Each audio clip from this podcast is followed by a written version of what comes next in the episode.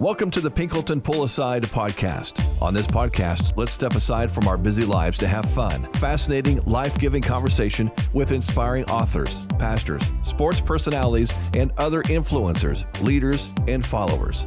Sit back, grab some coffee, or head down the road, and let's get the good and gold from today's guest. Here's Jeff Pinkleton, Executive Director of the Gathering of the Miami Valley, where their mission is to connect men to men and men to God.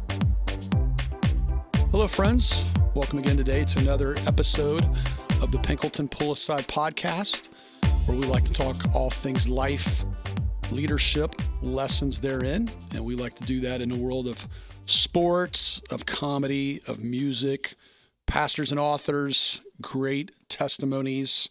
The list goes on and on. And uh, grateful today to have a guy, at least for me, I will consider a friend and a guy that's invested and encouraged me probably much more so than he realizes, whether that's through his blog, through conversations, through books. And I'm always fascinated to think he wrote an early book in the early days of Promise Keepers that was significant and, and, and meant something to folks. And in a new season of life, Dan Reiland from the Atlanta, Georgia area, welcome back.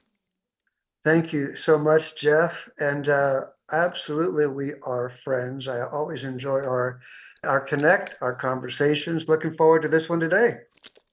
I want to ask you a question. So I've gotten to know a little bit, um, and you know it way better than I do. Some folks in this John Maxwell world. You know, we talked before we got on air about, I mentioned something about football and the football coach firings that happen this time of year.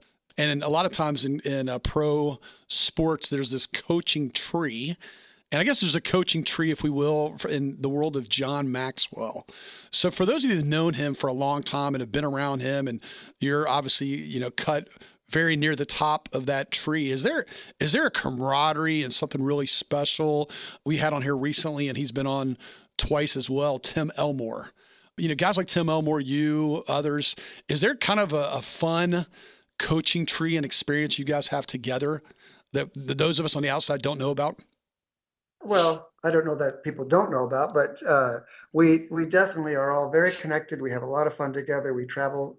We we've actually vacationed sometimes last last July, I think it was, uh, Maxwell's and, and Elmore's, and we were all together. We like uh, last year, we all flew down to Florida for John's 75th big, you know, birthday celebration. Work on projects together. I just did a little sent John some thoughts on the next books, the next book he's uh, working on. So yeah, it's very connected. John is he's a he's an incredible guy, very generous. Although you know, John is a he's a he's a he's a funny guy we'll play together, but when you're with John, we also always work together. So we're always are always it's kind of like fruit and joy. We're yeah. always producing something and we're always having fun. Yeah. You know, we've talked about this before. I love your whole fruit and joy concept and those two fitting together. And uh, it's funny, I was ready to start cracking up laughing when you said 75th birthday vacation in Florida. I'm thinking, all those things set up well to say rest. But I'm like, how do high powered leaders like you guys get together and not start going somewhere that's going to lead into some work, some fruit, some uh, doing some heavy lifting? I mean, what, what, what is, how were you guys together a week? I'm guessing. Well, no, I, you're, I'm probably combining multiple trips here. One time it was a, a, a week uh, when the Florida one was his birthday. And we, we really don't worry about working. I mean, we're called, we're, we're passionate. We have, we, we run in the lanes we run in.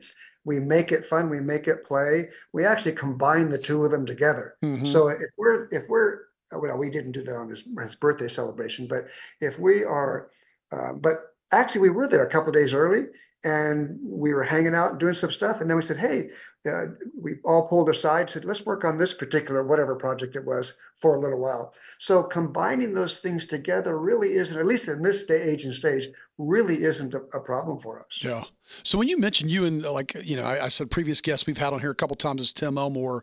So like when you, Tim Elmore, John Maxwell, whoever else, in a group of you are together, I, I don't know how many people are usually together in that setup. You know, I don't know if it's four or five, six, 20, whatever. Do you guys have to fight the battle or do you fight the battle of any kind of competition of like, oh, wow, he's so good at this, this person, or that one's so good at this? I, I know years ago when I was younger, I really struggled in the circles of young life when I would be around a bunch of these really sharp young life people. And I'm like, oh, I don't have what that guy's got with humor. And that guy's so good with people. And that guy's such a great speaker. And I would leave times like that really discouraged, thinking, I'm falling short in every area where they're all great. What's what's that like? I think younger, uh, I, I, think younger, I, I definitely did my insecurities and I don't know about the other guys, but I think definitely I would feel that some competition maybe, or um, gee, they're, they're more gifted communicators, stuff like that. But as I've matured and found my calling and found my lane and just kind of realized that we're all in it together, we all have strengths and weaknesses that, that complement each other, make us better. John's the, he's a master at that. You know, he's, he's he's better at everything that we do but he always says hey guys help me help me on this project and mm. here's the thing that motivates us plus plus the fact that we just love being around each other um, with any group of friends i'm in just like you is we're just better together mm. that's the that's the bottom line we're better together and we know it and so collaboration thinking together challenging each other and then making it fun that just works yeah Mark Batterson uses a phrase I know with his staff where they, they talk about pray and play. And, and, I think, you know, pray means get down to business, seeking the Lord, whatever, and play is totally having fun. Not that they can't, you know, naturally just go together. But let me ask you this. So staying on this topic, here we go, Dan. I'm, I'm so off script, it's not even funny. Um, I think because I feel kind of what you did about just understanding, appreciating the less I know. I realize that the older I get, I don't take myself as seriously as I've gotten older. I think it's easy to hear what you just said and think, well, some of this is just going to happen as I age and get older. But for a younger leader, how can we encourage them not to have to feel like they have to wait, not say, well, in 20 years, you'll have figured that out about being around other leaders and not feel like you got to compete? What can people do who are younger or think they still have time to go before they were to get better at what you're saying and just say, no, right now, I'm going to either A, appreciate what people bring to the table for me, and I don't know what I don't know, and together we are better? Or, or how can we kind of lean into that and fan the flame of getting there faster, if you will? Yeah, you can't you can't microwave life. You can't quote get there. Well, we can get there faster, but I, I think it's rather than I'll just be blunt, rather than wasting time being frustrated about mm-hmm. the ta- seat at the table you don't have or the skill that isn't developed yet, it's much much better to be grateful for what you've been asked to do. Be grateful for what you've been chosen to do. Yep. i work with staff all the time you know and they get frustrated because you know we they've been here for eight and a half minutes and they didn't get a, a promotion you know? And and and uh, so, so here's the thing. Build what you've been given. Be grateful for what you have been chosen of all the people in the world you were chosen to do this. You got to do this. You got to be at this church so build what you were chosen for, build what you've been offered, build what you've been given, and enjoy it. Mm. You've got to enjoy it. If you'll build what you've been given and enjoy it, and then you're in the right environment, you're going to grow, you're going to excel, you're going to lean in, and you put in the effort, and you will get picked for the things that you really want. And, and you can speed that up by attitude and by environment, but some of some of it just takes time. Yeah. Amen. So we last talked in this capacity, at least, about two and a half years ago. And I was just wondering, thinking through that part of this for our audience to hear from you, Dan. Things are different. Your life is different. You've you've transitioned um, out of your official role at 12 Stone Church there in Atlanta. Great stuff going on in and through that church. You're still very involved, but it's just a different role. Jesus to you now versus Jesus to you then, as you've grown in your relationship with the Lord, the gospel, leadership, your new assignment. Tell us about what's new, fresh, and different since that space we were in back in the later years of 2020 or later time of 2021. Yeah. Well, I don't want to say necessarily something that's obvious, but Jesus to me is the same. He doesn't change. He's Lord and Savior. I depend on him more every day than imaginable. Um, I've been walk I've been walking with him now for 50 years. And um, he is everything. So that that that is the truth. That is, I think the context that we live in. We can talk about that later. Is different, mm-hmm. but um, so so he is the same. Um, I, I live with him, for him, without him. I mean, I'm completely dependent. So you, you get that idea. In terms of leadership, my, my assignment, as you, as you said, has changed a, a good bit. We have been in succession, Jeff, and it's actually a triple succession here at 12 Stone. The senior pastor, Kevin Myers, myself as XP, and our CFO, Norwood Davis, we are all, we've all raised up a younger leader. For years, we've been developing them. For years, we've been working on this. And um, they're all, all three of those leaders are in now. The last of the three was the new senior pastor, Jason Berry, was stepped up August uh, 6th of this last summer. So all three are in, all three are doing a great, great job. But the uh, they have asked us, the board and Jason and Dan, the, the new XP is also a Dan. Oh, wow. Uh, we call tall Dan. He's about like six five or six. I don't know. He's really tall, and and uh, they've asked Kevin and I to stay for a while, for a season. Kevin's doing certain roles for a season before we're completely step out and step aside. I've uh, they've asked me to stay primarily in leadership development roles, coaching roles. I do a lot of a lot of leadership teaching there been very involved with the, our residency, 30 full-time residents post-college, where they're ministry majors and they're with us for two years. We pour into them. Um, we have a couple of staff members, that's all they do and all they focus on, as well as church planting, those kinds of things. So I'm really enjoying what I do for, we, I have, I think about another year and a half, I'll be helping 12 Stone in this arena and then go full-time into my coaching and consulting. I like, and I think you said something to that effect last time. You talked about, you know, Jesus, every everything to you, 50 years, all that kind of stuff. For most people, I think when they give their life to Jesus and decide to start following Him, submit and surrender, it doesn't happen like there's a there's a process until He becomes everything. Mike Donahue, who's a previous guest on here, he talks about Jesus being Savior, then Lord, then treasure. Do you remember at what point when you said, "Yes, He's now"? and going forward, he, has become everything to me? Uh, I think for me, it's more how the relationship has grown.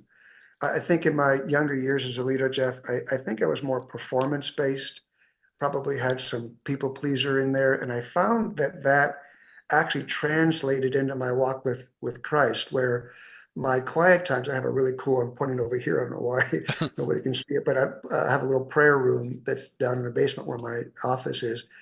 And anyways, over the years and different places where I've been, uh, where we lived, uh, even my my walk with Christ was almost performance based, where okay, now I need to go pray and I got to check that off the list, and I got that done. And it took me a long, long time, really, years and years and years and years, to realize my performance and all those kinds of things based on insecurities, that really isn't a healthy relationship. And so I've actually learned to simply sit with Jesus. I've actually learned to mm. simply be with him. I don't have to journal this many things and read these many scriptures and sing these many songs. And I can do any of that. But it's about a relationship with a God who loves me, with someone who cares for me, who's poured out so much grace that I can hardly even understand mm. it and he restores my soul. I listen to him. The Holy Spirit speaks to me. I've learned, Jeff, that that he can't that, that God can't be rushed. Mm, and, and um, uh, it's not about time. It's not about am I there for 20 minutes or an hour and a half or 10 minutes, but he can't be rushed.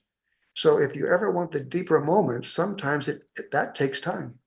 So one of the things I'm impressed by with you, Dan, is it feels to me like we probably tend to separate whether this business world, church world, or personal life or whatever. There's following Jesus, and then there's leadership and leadership development. And I think we probably divorce those to some degree when we think about our life and our time and how we're spending it.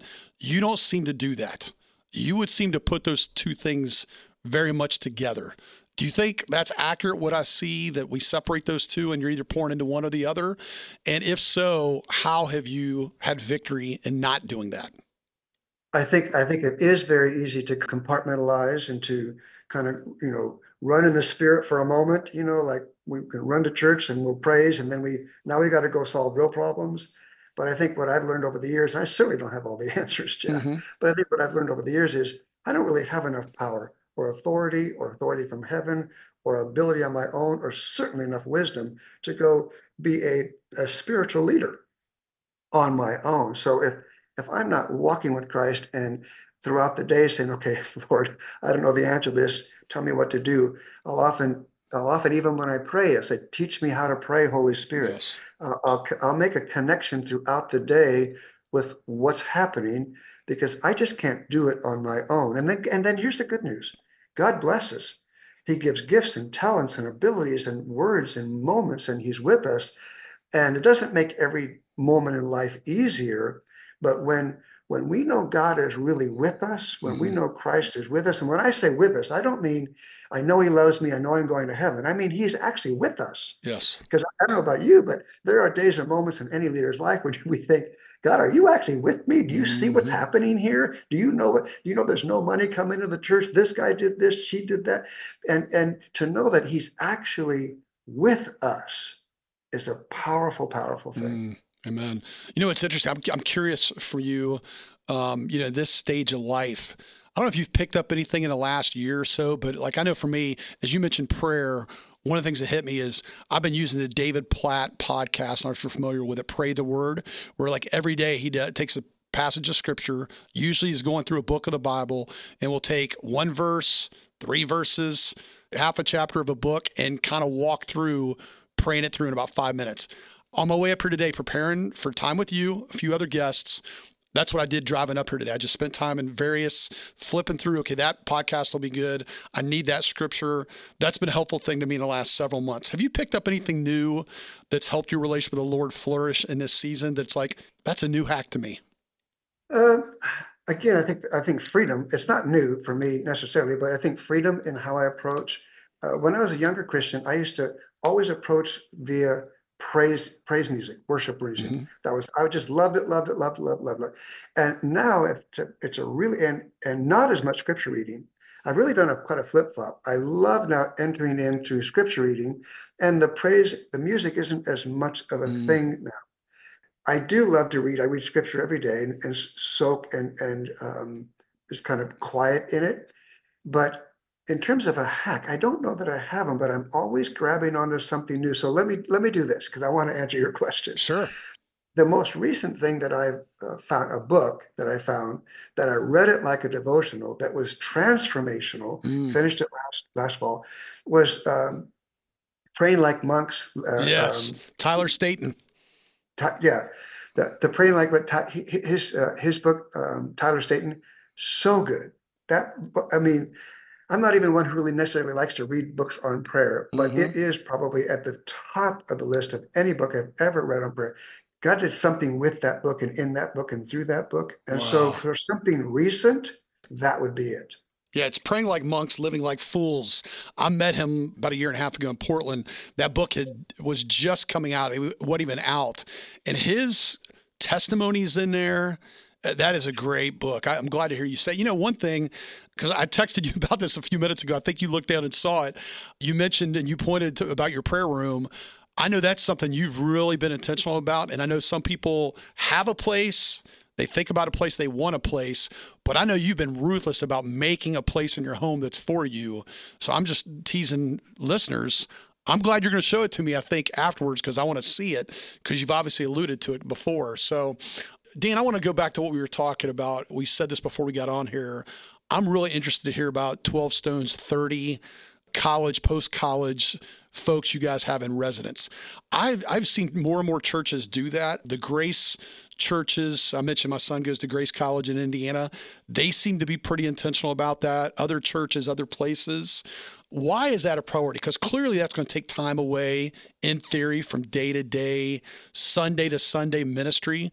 But I'm going to guess that's something that's really worked for you. Talk about what that looks like. What is it that meant to your church, your role, and uh, in two years later, what all is going on with those students once they leave that program you guys put in place? Yeah, great, great questions, Jeff, and and great passion for me. So, well, first of all, our our culture, we have a, a, a leadership development culture part of who we are. Every church has a vibe, every church has a culture, every church has a certain environment. We are clearly uh, spiritual leadership, but a, a, leadership development culture.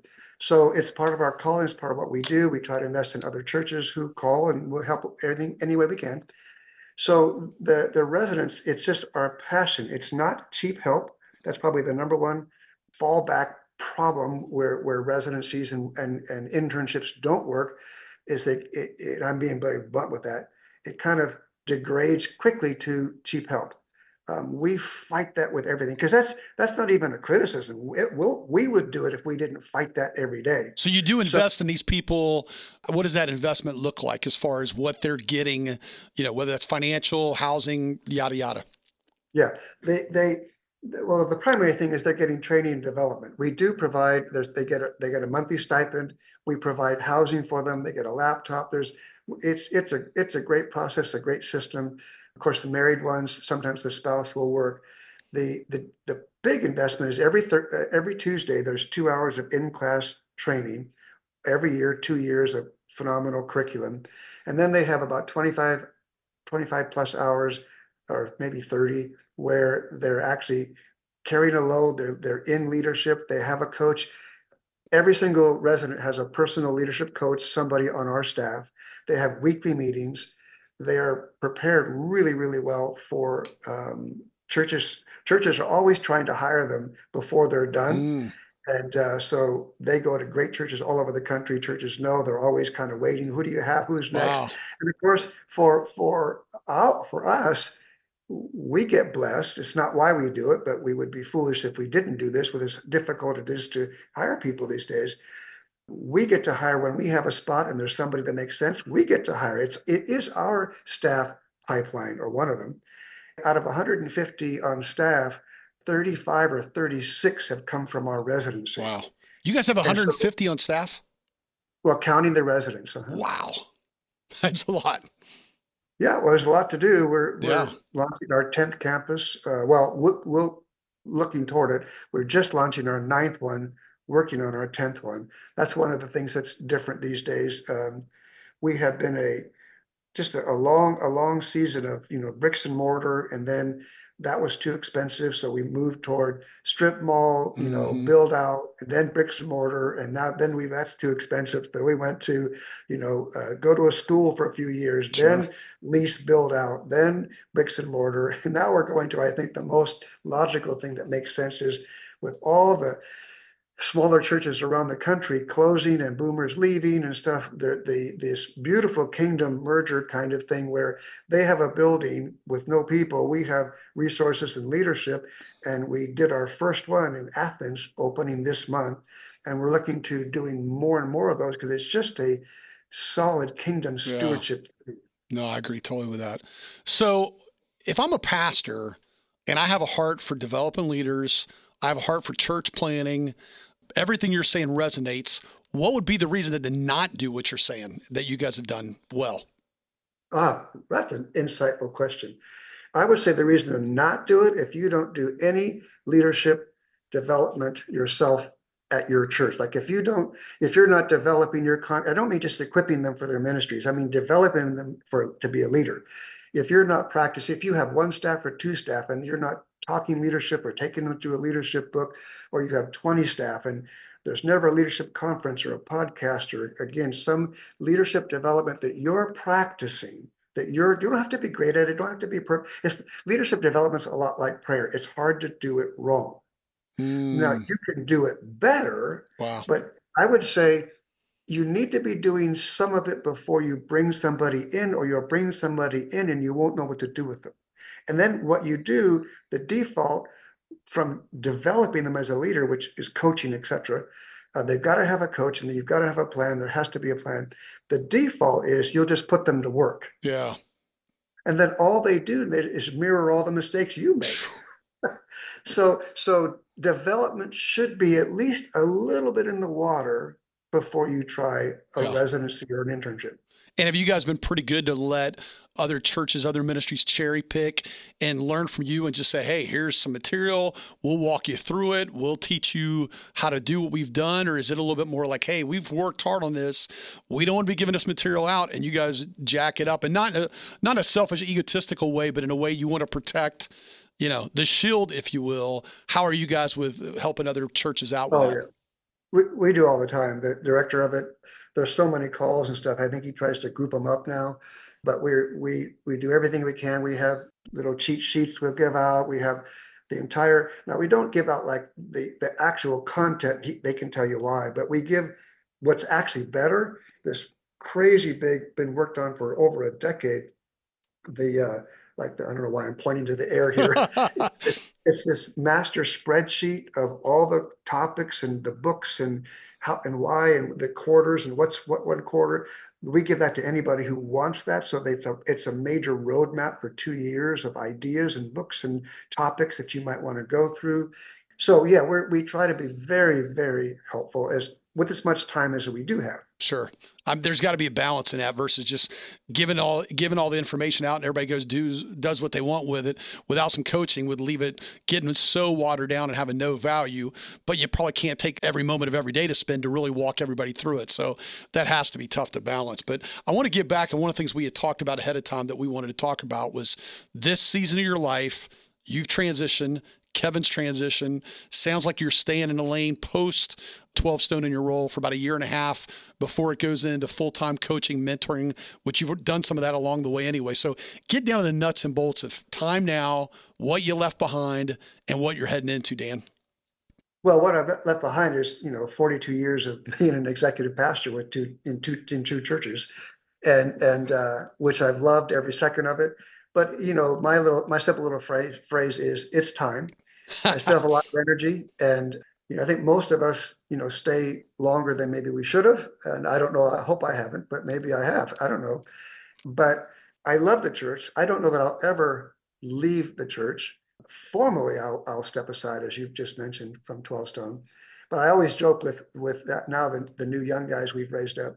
I said, you know, maybe maybe sometime when I'm not not doing this and I'm about 97 years old, will you let me come back and just be in charge of the ushers? You know what mm. I mean? Because I I just love the church. I don't ever want to not be part of the church. And of course, I'm actually I, I'm actually a student of God's work in you know the only two institutions God ever ordained was marriage in the church. I'm a student of it and will always be because it's ever changing. So in my consulting practice, you talk about what's next. I'm always learning. Every church I'm in, no one asks a consultant or a coach easy questions. So when you get to see a lot of churches and be in a lot of scenarios and see a lot of things, you're learning all the while you're helping. And I mm. love that. So it's I, you know, I, I'm not somebody who has a program in my in my executive coaching. For example, there are some great, great, great coaches out there that take you through their program. That's great. That's not what I do. I get on your agenda and help you figure out the best I can what you're trying to do from your personal life, your soul, your walk with God, and your leadership. So those are the things that I get to do. It's limited right now because I'm three quarter time at 12 Stone, of course, but there'll be a day coming where I'll do that full time. Yeah.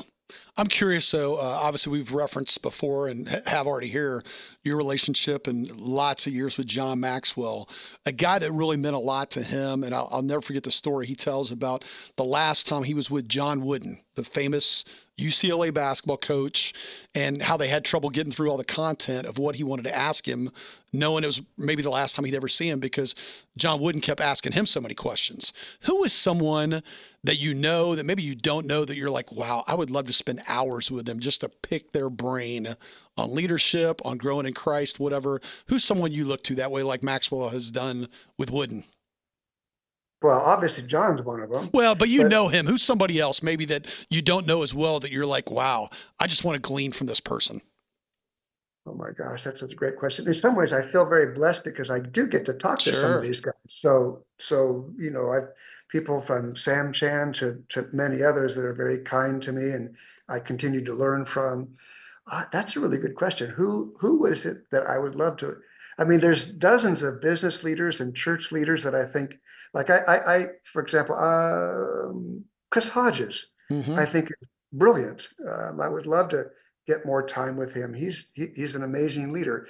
But with these leaders like Chris Hodges or Craig Rochelle or some of the some of the many many leaders out there, I think I'm I'm uh, stumbling on that question for this for this reason. I think I do get to talk with almost anybody because of their podcasts and their books. Yeah. Mm. And so I yeah, I was wondering why am I stumbling on this question? It's because I don't think there's pretty much anybody I can't get to. And in fact, as a matter of fact, Jeff, I get their more refined thoughts because if, if a guy puts, for example, or a gal puts, for example, 400 hours into a book Yeah. of concentrated work, I'm, I'm, that's like 400 hours of his brain. I'm sitting in his office talking to him, reading his book. Or the more live, live, the more real time, you know, on a podcast. So I think, I think I can get That's to all great. of them through books and podcasts. I love that answer. That's such a great answer. All right, well, let's transition to some quicker rapid fire. My rapid five I like to ask. And since you've been on before, I got to choose a brand new five. So, what, what year or season of your life would you like to relive and go experience that season or year again? Oh my gosh. Uh, honestly, I don't know that I would do it. I don't have a lot of major regrets, but if I had to choose, I think I would go back and maybe redo my college years. Mm. I don't know. I was a, some in some ways. I mean, I've always been a disciplined kind of focused guy, but I don't know that I was very focused in college in my undergrad work. I, I think I worked, you know, in part-time jobs and and social relationships more than I studied in Sure. my in my undergraduate world. And Southern California, you know, pe- people go to class and back in the when I was there, they they'd have their surfboard in one hand, their bathing suit, and you know, it was really not focused. they weren't together. The surfboard and the bathing suit were in separate hands. That's a whole different experience. Oh yeah, I mean it was it was you know they they lay out and get literally at San Diego State University literally laying out on the lawns getting suntans with their suntan lotion, and I'm one of them. And they went, oh, I got to go to class. I mean, Mhm. so it was just like, what are we doing? You Yeah. know? Wow. Let So me I ask you- might do that over. There you might. go. Okay. Well, let me ask you this one. Here's one for you that's fun. Music, comedy, a play, whatever it would be. What would be a, an event you would love to see, and what would be the venue or the location you'd want to see that in? Oh well, uh, I'm an old uh, Beatles fan, pretty pretty hardcore there. I think the Lennon McCartney Hmm. composing is pretty cool. Uh, I think I'd love to hear Paul McCartney, maybe in London, maybe in a small. A sm- I'd like to hear McCartney in a small venue in London. I think that would be the jam. Did you ever see on James Corden when he did the Late Late Show? He had about a 25 minute segment of him and Paul McCartney doing exactly what you're saying. I did, and when he was in that pub and pulled the screen back, Yep. I lost my mind. I thought, oh, I would do anything to be there. I just said to someone a couple weeks ago, I said, you know, the one artist I haven't seen yet, if I had to choose one that I want to see. Now, the problem is it's probably going to be in some huge stadium, would be Paul McCartney. So I'm, I'm with you on that one. So I know you're very intentional with family. What is one of your favorite board games or card games to play with family or friends? Yeah, uh, I like that question. Uh, we're actually not huge board games. We play a lot and laugh a lot, but anything that gets us, the, like the key word for us or me is simple. My son is this genius kind of, he plays all those super complex games. I need to have the super simple ones, like anything from Boggle to Monopoly, because we're we're competitive. And here's the thing Yeah. with our family: we have half of the half of us are rule keepers and half are not rule Uh, keepers. that's me and my family. Yep. And rule keepers and non-rule keepers, they don't get along. I'm my like my wife. I love her to death. We've been married 42 years. She is a rule keeper. I am not. I, I make up rules. I say this is the, and then I hide behind saying, "But this is just a game." But I'm making up rules, you know. Uh, so, so for us, that's the game. Yeah. You know what's so funny about that is split right down the middle with us. My me, my oldest son and my youngest son, Jaden and Alex, we are rule breakers. Exactly what you just said. My wife, my middle son Ethan, and my daughter Leah are rule keeper. And it's funny to watch us play games. You better never put like a, like a game where two teams compete, me, Jaden, and Alex together, because we're coming after you. We're going to change the rules. We're gonna. We played a game uh, New Year's Eve. I don't know if you've ever. This would be a game worth checking out with your family. It's called Secret Hitler, and it's kind of play on. I guess we better be careful about encouraging people to take on the role of Hitler. But uh, it's kind of a play on Mafia, which is a famous kind of interactive game with people with silence and calling people out and whatever. But Secret Hitler is a very interesting board game. That's a great name. Uh, it's certainly a great name. You won't forget that one anytime soon. So, Dan, what's a song that would best sum up your life? Uh, well, I'm glad you gave me a, he a quick heads up on that one because I I love music and that's an impossible thing. But but so I don't know that I have a song. I, I actually I know I don't. But since I said I'm an old Beatles Yeah. fan, I think I might pick "Let It Be." The, Mm, the the phrase whis- whisper words of wisdom, let it be.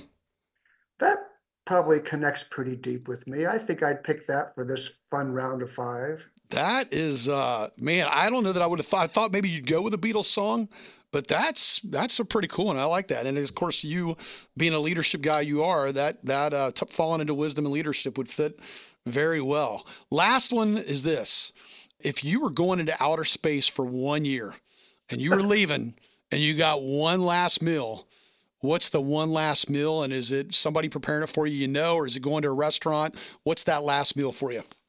Yeah, I love that because one of my very, very, very favorite things in life to do is uh, a great meal with great friends.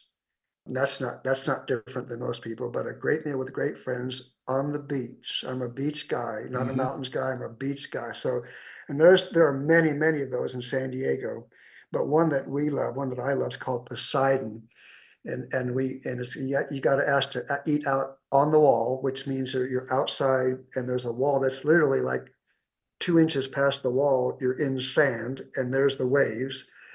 And so to sit in the sit outside at the Poseidon, uh, it's in the Del Mar area uh, with great friends and just have a Mm. great conversation. It doesn't get better than that.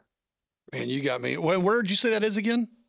In Del Mar, California. Oh wow. It's it's it's right there. It's a, it's a, a city not far from San Diego. oh, so when you lived out there and spent a lot of time there, you could go there quite often.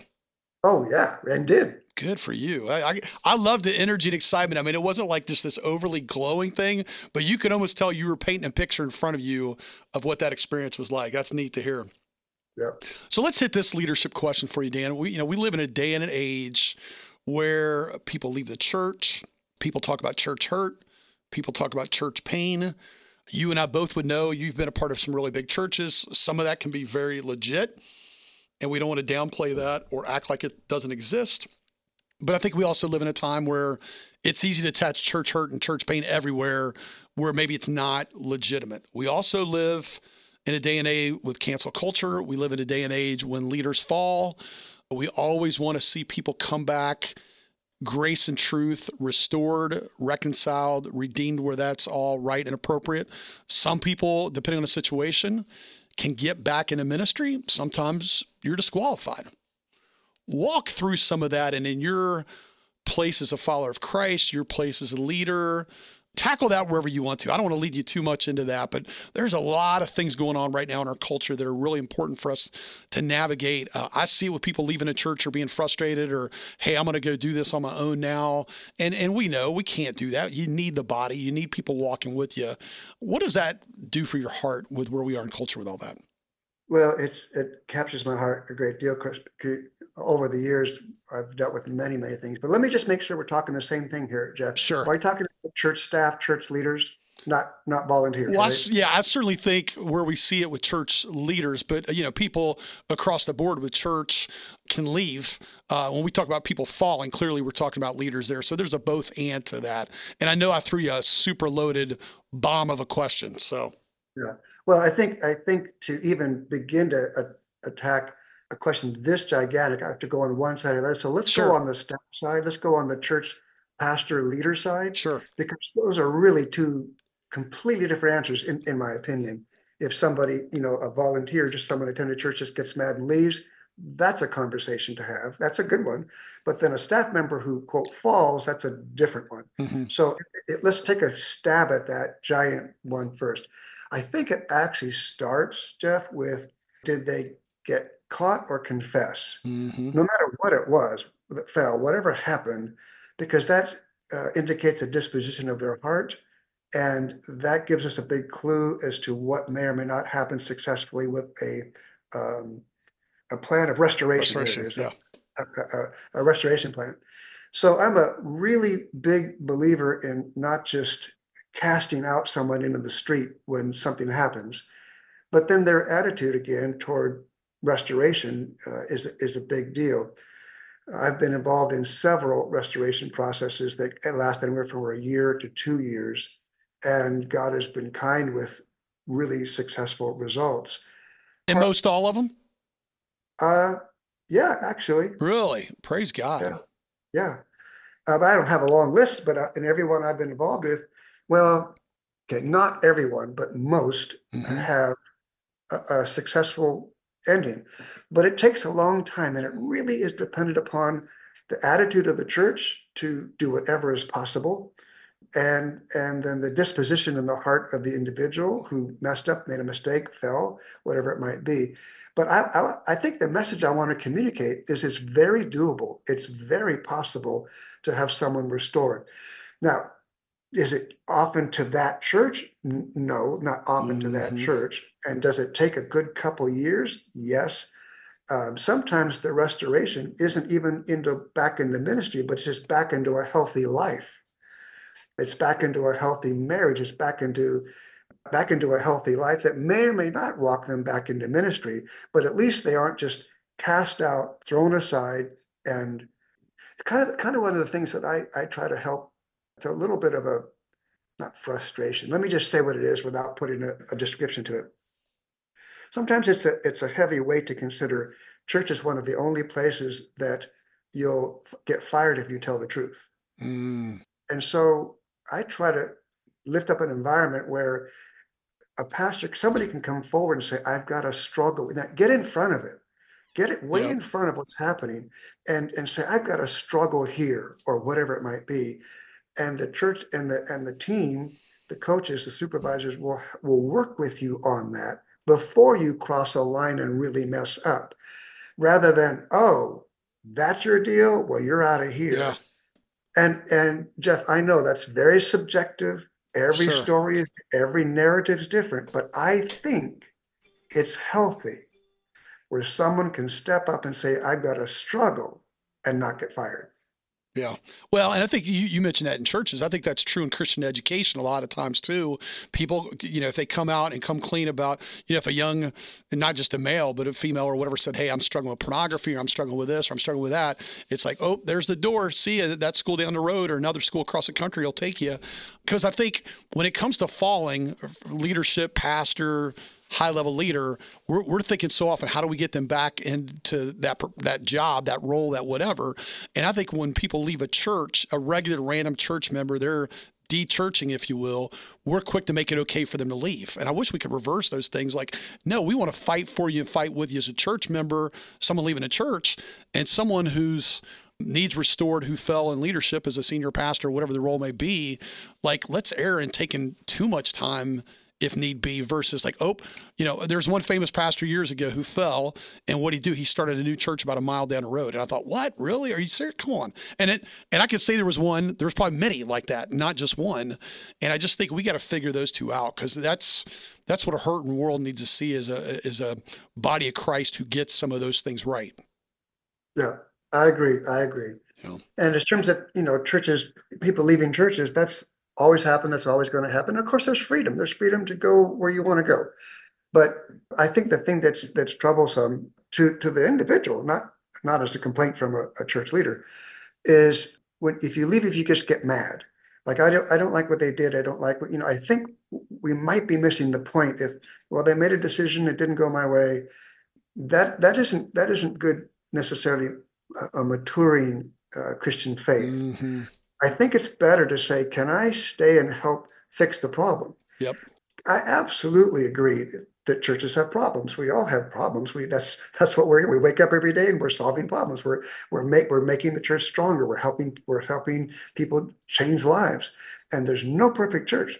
But I think it might be wiser rather than to get mad and leave to stay and see if you can help solve the problems that need to be fixed in the church. Don't we need to elevate that well used, well oiled phrase, be part of the solution, not part of the problem, and just live that out to a greater capacity? We don't really live that out, probably most of us much. And I'm guilty of that, probably is charged on whatever level as well. Yeah, yeah, I, it's that's well said. You know, be part of the solution. Uh, we often, I often like the little analogy: everybody carries a bucket of gas, and everybody carries a bucket of water. Yeah.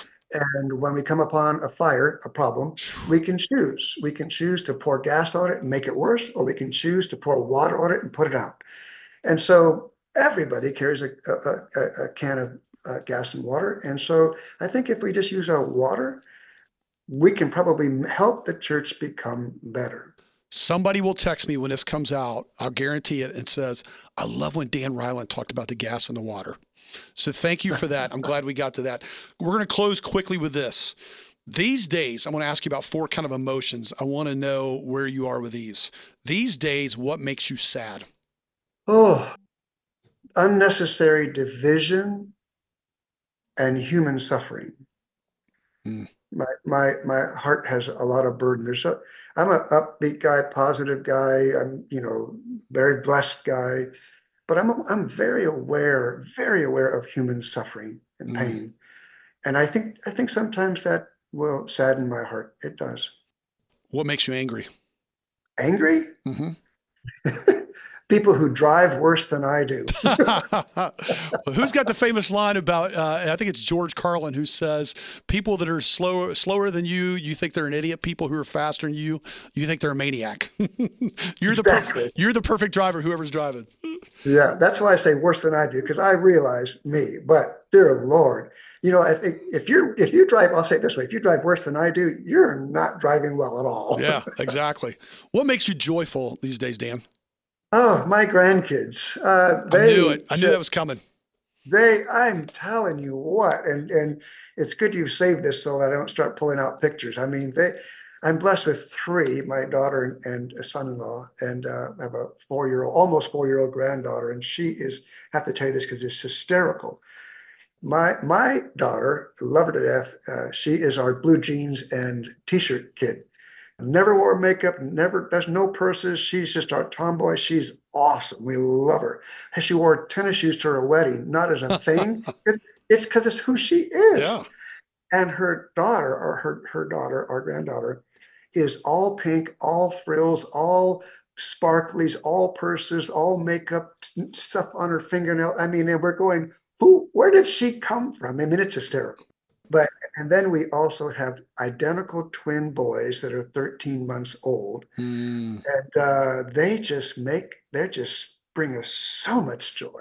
Well, that's something new. You didn't have them last time we talked in this format, so no. And how do you get three in just a couple of years? Well, you have twins. There you go. That's right.